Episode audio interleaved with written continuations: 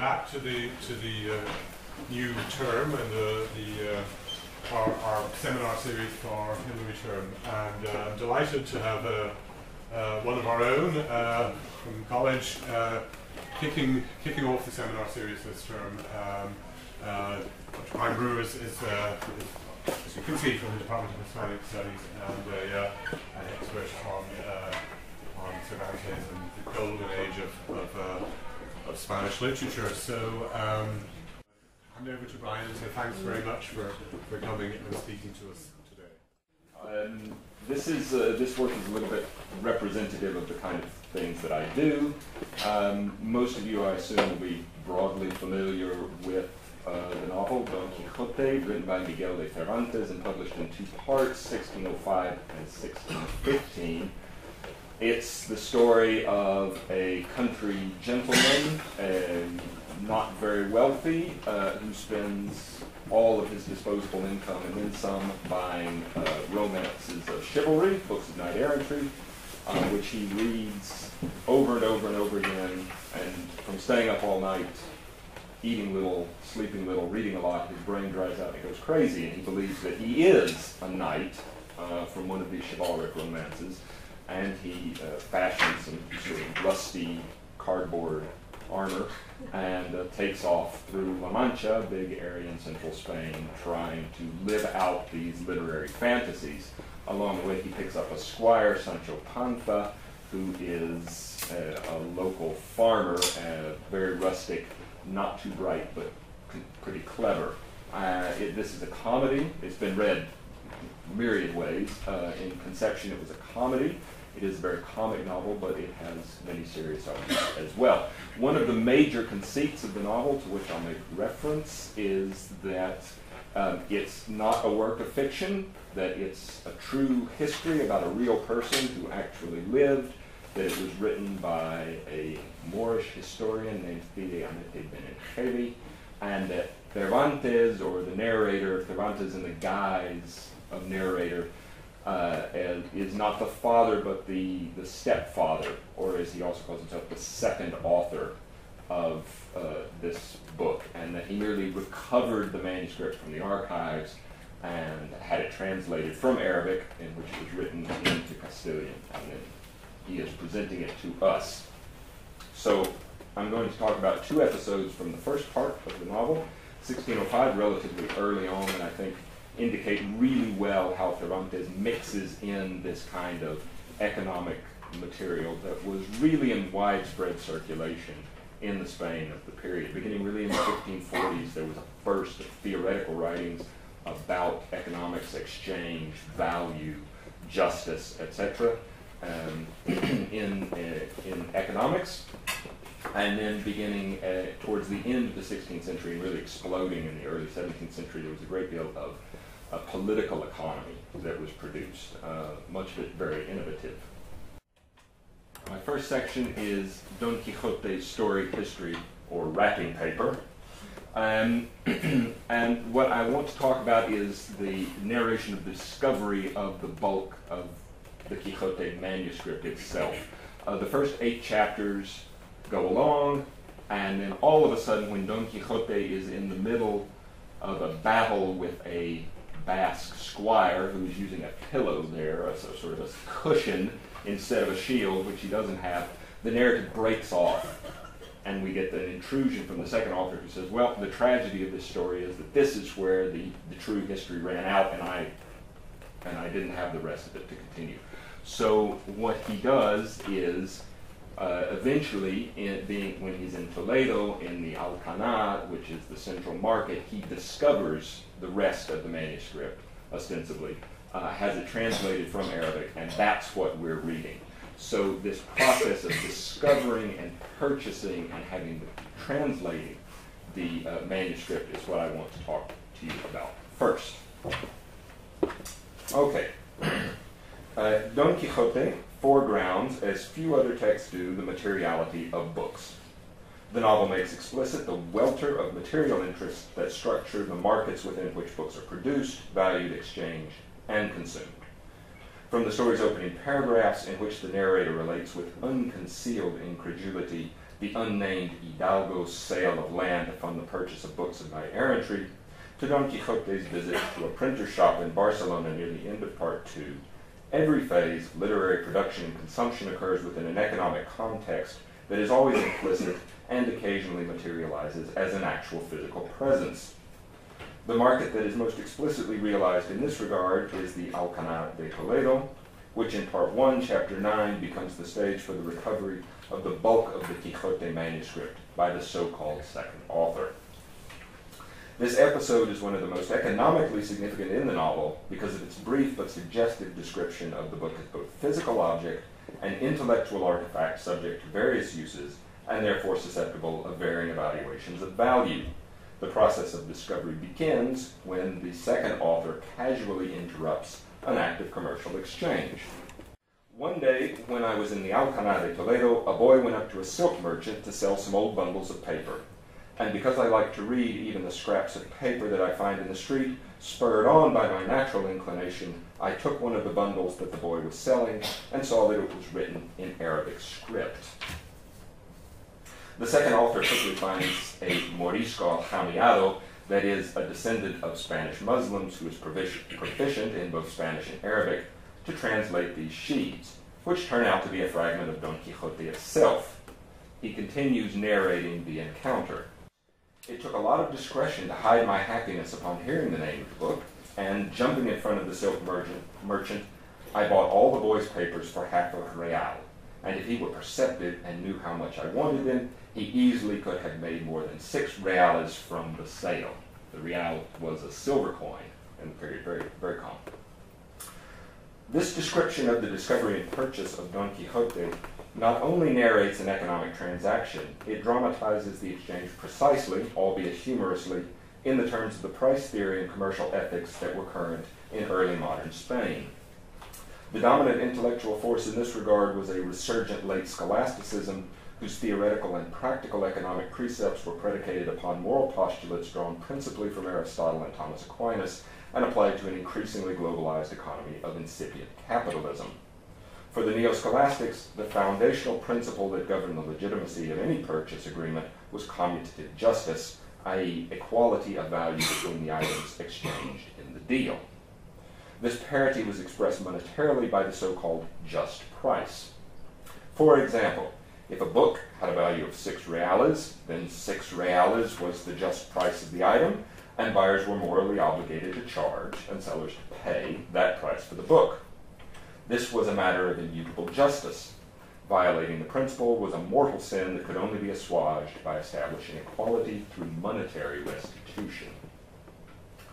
The fact that absolution was achieved exclusively through economic equality reflects the fact that, in the context of market exchanges, Value was not an ontological category, but a description of monetary price.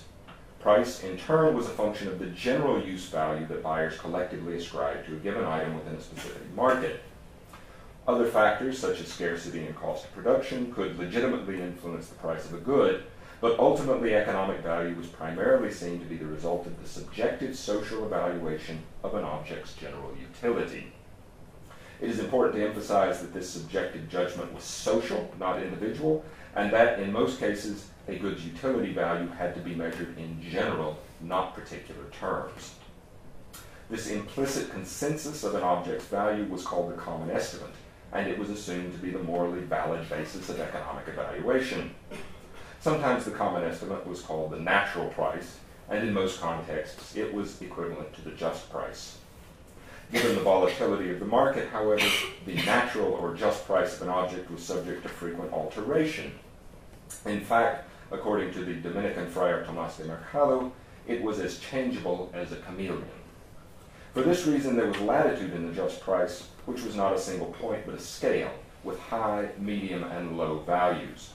The king or his agents had the legitimate authority to fix the legal price of a good, but in order to be just, this price had to take into account the pre-existing common estimate. So, in summary, the just price could be either natural or legal, but in either case it necessarily had to reflect the common estimate of a good's general utility within a given market. So let us return now to Don Quixote in order to observe how Cervantes situates the episode of the discovery of the manuscript within the parameters of this general theory of prices. Firstly, note that there are two competing buyers involved in the process of evaluating and pricing the manuscript. There's also a seller, of course, about whom more anon. For the silk merchant, the object is merely a collection of loose sheaves, presumably useful as wrapping paper for his wares. This was a typical use for old bits of paper to wrap up merchandise being sold.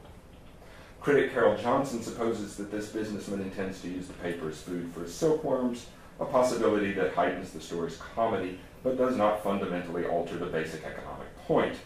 For the merchant, Don Quixote is not a text, but rather a bundle of papers with a use value far removed from its original purpose as an ostensibly historical document. For him, it is quite literally worth only the paper it is written on. For the second author, however, the manuscript, is valuable precisely because of its content. That it should be written on paper is immaterial to his evaluation of the text's worth. This representation of variable use values dramatizes exactly the kind of illustrative anecdotes commonly found in 16th century guides to commercial ethics for merchants. One of the best of these is the very useful and very general treatise on all contracts, written by the Dominican friar Francisco Garcia and published in Valencia in 1583. As befits a practical guide to ethical commerce, Garcia's treatise is replete with real world examples of the legitimate variability of market prices according to buyers' particular estimates of a good's utility. One of his recurrent examples is precisely that of a book, the price of which may depend upon whether a buyer values it as a book proper or as a bundle of paper. Garcia asserts that just as shoes can be considered either as individual pieces of leather or as footwear, a book can be valued for its paper, which may be useful for lining hats, wrapping up soap, or for binding other books. Alternatively, a book may be valued for its principal use, which is to be read and studied, or for its secondary use, which is to be sold or traded. Even if a buyer values the book qua book, however, the same object will have different values according to its relative utility for different readers. Thus, a book of astrology will have a general value for booksellers, but a particular and higher value for an astrologer. This precept of superior subjective value did not invalidate the general principle of the common estimate, however, because it could only be invoked to legitimate a higher price in order for a seller to avoid incurring an undue loss on a particularly valuable item. Its use was therefore circumscribed, at least in principle. Garcia's lucid exposition explains the price theory that underpins the interaction between the silk merchant and the second author in Don Quixote, both estimates are utilitarian and equally legitimate within the moral postulates of the period, but they lead to divergent evaluations and ultimately different prices for each potential buyer of the same object. Because the second author values Don Quixote more highly than the silk merchant, the boy who is selling the manuscript accepts his offer for the item. The description of the transaction is especially intriguing, however, because it refers directly to contemporary theories of ethical pricing and commercial exchange. The second author's suggestion that the seller could have capitalized on his desire to buy the manuscript in order to charge him a higher price than he in fact paid dramatizes a problem of pl- applied commercial ethics of the kind that contemporary moralists addressed in their mercantile guides. As before, Garcia provides an especially clear exposition of the relevant moral principles. In order for a sale to be legitimate, he explains, the price does not depend upon the value the buyer ascribes to the object in question, but to the value of the item to the seller in accordance with its natural price within the market. Applying this doctrine to the second author's acquisition of Don Quixote in Toledo, we see that it would have been morally illegitimate, although certainly not uncommon, for the boy, that is the seller, to price the manuscript according to its utility and value for the buyer, since the latter's estimation of the object's worth has no bearing on its use value and hence its legitimate price for the former. In this instance, the seller's ignorance of the content of the document that he is selling is irrelevant because he accurately prices the sheets of paper according to their value as such within this particular market. Once in possession of the document, the second author hires a Morisco Jamiado, a man descended of Spanish Muslims who was proficient in both Arabic and Castilian, to translate it, quote, offering him any payment that he wanted the offer of any payment that the translator requests raises no ethical issue in regard to the just price, because buyers and sellers could legitimately offer or accept any price for a good, or service in this case, so long as they did so willingly. In the event the Morisco translator accepts not money, but a quantity of raisins and wheat in payment for the translation. Cervantes is here trading in an ethnic stereotype, stereotype based upon the dietary habits of Spanish Muslims that he no doubt intended to amuse his old Christian readers. However, this detail simultaneously and more subtly cuts directly against the widespread accusation that the Moriscos were greedy hoarders of wealth. Cervantes himself reproduces this aspect of the standard bigotry of the age via the dog Berganza in the exemplary novel The Dog's Colloquy. This was published as part of a collection of short stories in 1613. Their only aim, speaking of the Moriscos, their only aim is to mint and amass coinage, and to do this they work and do not eat. If anything more than a single silver real comes into their possession, they condemn it to a life sentence and eternal darkness. In this way, by always working and never spending, they accumulate and pile up the greatest quantity of money that there is in Spain. They are its money box, its moth, its magpies, and its weasels. They hoard everything, they hide everything, and they swallow up everything. I would like to insist on the language of consumption in the dog's invective. They do not eat, they swallow up everything, which forms part of an ancient tradition that equated spending coins with their symbolic ingestion. The Morisco translator Don Quixote, however, works not for money, but for food that he will very literally consume, unlike the metaphorical consumption of money that the dog Berganza, echoing the popular sentiment of the day, attributes to the Moriscos. This anonymous character thus challenges the contemporary stereotype of Morisco greed and hoarding by choosing payment in foodstuffs when the second author has explicitly offered to allow him to name his price for translating the Quixote manuscript. Given that the second author has purposefully purchased the document at the lowest possible price in order to resell the translated version at a handsome profit, this otherwise minor detail is suggestive of a critical attitude towards ethnic stereotyping and Christian hypocrisy on the part of their Cervantes. Part two, the Baciyelmo price theory and the nature of money, economic perspectivism. Uh, background, the narration uh, in the novel to this point. Um, so the discovery of the Quixote manuscript occurs in chapter 9 of part 1 in chapter 21. Don Quixote looks up and sees coming down the road uh, a person whom he believes to be a knight wearing a golden helmet on his head. In fact, it's a barber who is wearing his brass basin on his head to protect his new hat, presumably new hat, from the rain. Uh, Don Quixote attacks him anyway. The barber flees in terror, leaving his basin behind. Don Quixote picks it up and uses it as a helmet. And this produces one of the most iconic images uh, from uh, the Quixote is reproduced a lot. Here you can see this basin on his head, not an actual helmet. Uh, he and Sancho have a kind of a running dialogue about the nature of this item and why other people want it or do not want it, as the case may be. Nobody else seems to be interested in taking away this magical object from Don Quixote. Uh, Quixote wears it in another one of the most famous episodes of the first part of the novel when he frees a group of uh, men, criminals condemned to row in the king's galleys. So he frees them, uh, then uh, requests that they all go off and uh, tell his invented lady, Dulcinea, that he's their champion. They refuse and pelt him with stones. Okay? And then later, uh, the whole issue gets resolved in a roadside inn. The barber happens to come in, see Don Quixote, and he requests uh, repayment for his purloined property. So that's the narrative background. Cervantes again turns to the economic concepts of use value and divergent estimation of utility and price in the narration of Don Quixote's acquisition of what he believes to be the magical golden helmet of Mambrino.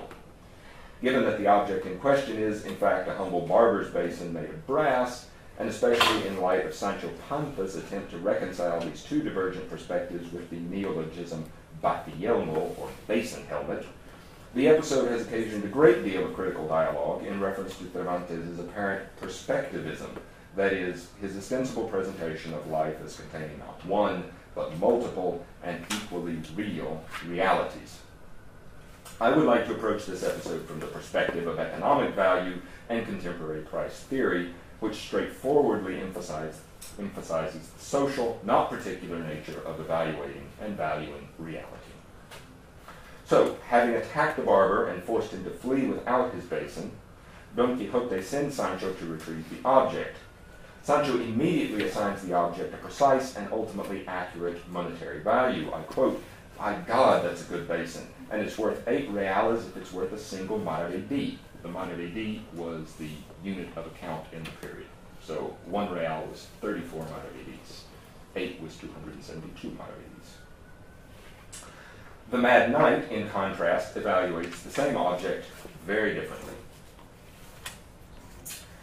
Do you know what I imagine, Sancho? That this famous piece of this enchanted helmet, by some strange accident, must have come into the hands of one who did not know how to appreciate nor estimate its value, and without knowing what he was doing, seeing that it was of purest gold, he must have melted down half of it to take advantage of its price, and from the other half he made this, which looks like a barber's basin, as you say.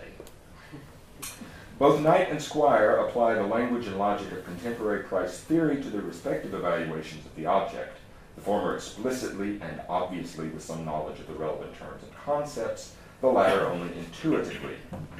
Their estimations of both the basin's utility and its value diverge radically, but ultimately Sancho is proven to be absolutely correct in his valuation, which does indeed represent the common estimate of the basin's nature and worth. How do we know? Because the matter is eventually settled economically. Near the end of part one, when Quixote and Sancho find themselves, along with many other principal characters, in a roadside inn, the despoiled barber suddenly enters, recognizes the man who attacked him on the road, and demands the return of his property. After much broad comedy at the expense of both the madman and his increasingly exasperated victim, including a farcical trial in which the other characters satirically confirm the pretend knight's insane assessment of the basin's nature as a mythical helmet, the matter is concluded in purely financial and legal terms. And as for the helmet of Mambrino, the priest, on the sly and without Don Quixote's knowledge, paid eight reales for the basin, and the barber issued him with a certificate of receipt and a pledge to not claim that he had been deceived in the deal forever and ever. Amen. This payment and the issuance of a receipt confirm both Sancho's initial assessment of the helmet's value, precisely eight reales, and that the price accurately reflects the common estimate of the object's worth. The proof is not just in the fact that Sancho and the barber each assigned the basin a value of eight reales, but also because by issuing a receipt of sale and foregoing any right to sue for fraud, the barber recognizes legally that he has received the just price for the item. As I had mentioned, 16th century moral philosophers allowed some latitude in determining the just price of an object in a market transaction because the process was fluid and the price was subject to frequent oscillations. Civil law extended this leeway to the so called one half of the just price, i.e., 50% above or below the just price. So the barber's receipt is explicit acknowledgement that the price paid for the basin falls within these parameters. In fact, it's even more precise uh, because when the barber first enters, he claims that his stolen basin was uh, worth an escudo, a gold coin uh, that was worth 400 maravedis. Uh, one and a half times 272 maravedis, which is what 8 reales was worth, would be 408 maravedis. So the barber, in saying that basin was worth 400 maravedis, is explicitly valuing it just with inside the absolute top end legal limit for the price. So he's trying to swick everyone else in getting repaid. This resolution puts paid to the question of the basin's nature and value as sanctioned by the common evaluation of its utility through the common estimate and expressed in the just price. But what of Sancho's famous description of the object as a basin helmet? Sancho coins the term at the end of an argument between Don Quixote and the barber as to the nature of the basin, as well as whether the pack saddle from the barber's mule, which Sancho kept for himself, is the bridle of a war horse. The context is important for understanding Sancho's attempt to describe the object as both basin and helmet. Quixote's explanation for the difference in perspectives is his standard one. Such transformations are common to knight errantry. Sancho's response is considerably subtler and is unrelated to either the ostensibly unstable nature of the object or variations in the perception of its essence. Rather, it is a description of the uses to which the basin has actually been put, both in its primary function as a barber's implement and secondarily as a helmet. Don Quixote, in fact, put the basin to such use when freeing the galley slaves, who subsequently pelted him with stones. As Sancho relates, since my lord won the basin until now, he has only fought a single battle when he freed the unfortunate slaves. And if it weren't for this basin helmet, he wouldn't have had a very good time of it, because there were many a rock thrown on that day. Thus, the same object has two uses, a basin and improvised helmet, and it can be evaluated and priced according to both of them, just as the manuscript of Don Quixote itself could be valued either as a bundle of paper or as the historical account of a knight from La Mancha, and then priced appropriately by competing buyers in an open market. In the case of both the manuscript and the basin, value is ultimately the product of the object's general, general utility within particular markets. We see this principle more clearly because the contrast, because of the contrast in which the true, quote unquote, nature of each item is valued. The second author is able to purchase the Quixote manuscript at such a bargain price because the seller, the young boy, and the other potential buyer, the silk merchant, do not recognize the object as an historical document with a value as such that exceeds the material worth of its paper. Their ignorance is no impediment to a just transaction, however, because each party to the contract accurately evaluates the document's value for himself according to its intended use. In this market, the common estimate may be lower than it might otherwise be if more information were available, but such ignorance does not invalidate the legitimacy of the transaction because it does not fundamentally affect the nature of the manuscript as a collection of paper sheaves. Garcia terms this kind of inconsequential ignorance negative ignorance and distinguishes it from the more serious privative ignorance, which does pertain to the essential nature of an object in an exchange. The same issues play out in reverse in the case of the Barber's Basin, despite its more outlandish parody. Don Quixote deplores the woeful ignorance of one who did not know how to appreciate or estimate its value.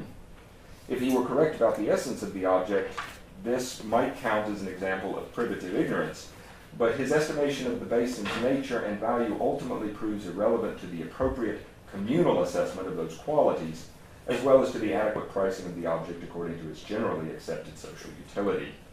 Thus, we see that when determining the price of any good within a market, the core principle is the common estimate, which, when genuinely common, is the basis for the establishment of commutative justice and therefore moral legitimacy. One might argue, of course, that commonality of perception is not necessarily synonymous with objectivity, but contemporary theorists appear to have accepted that dispersed subjectivity was a generally reliable, if not inherently foolproof, reflection of reality. There is a further aspect to Quixote's fabulous evaluation of the basin's essence and worth, one with more immediately political overtones. According to the madman, the ignoramus who did not recognize the helmet's true nature deformed it, which explains the object's strange appearance. What Don Quixote describes is, by analogy, the widespread practice of clipping gold and silver coins in order to take advantage of their metal content. The description of the mythical helmet as having two separable values, one the magical ability to ward off spells, and the other as a mere commodity, reproduces analogically the dual nature of money, which is both an immaterial sign and a quantity of precious metal with potentially different material value. In this way, the episode responds to a long running theoretical debate about the essence of money that had acquired urgency as a matter of political economy following following a series of currency manipulations by the Spanish crown in the first years of the 17th century. 16th century moral philosophers recognized the double aspect of money. Some held that a coin's face value merely reflected the pre existing commodity value of the metal from which it was minted. These theorists tended toward a metalist perspective because they maintained that the intrinsic value of money was derived from the commodity value of its metal content. Not all 16th century theorists held this opinion, however. Those who tended toward a nominalist view maintained that money was a mere convention established by the king, who alone had the authority to alter its value. Nevertheless, experience showed that money did indeed vary considerably in value. a phenomenon that Tomas de Mercado described and legitimized by ingeniously applying standard contemporary price theory to money. In most goods, he explains, the price is an extrinsic or accidental value, determined not by ontology but by the common estimate of utility. Money, however, is unique in that its price or nominal value is its essence or intrinsic value. However, as with other goods, that price will fluctuate following the common estimate of value according to local conditions in particular markets. We see these concepts reflected in the language with which Don Quixote describes the unfortunately misshapen helmet of Mambrino, and more generally in the resolution of the episode according to the common estimate of the basin's nature and value, as expressed through the price system and formalized with a mutually agreeable, legally binding monetary transaction.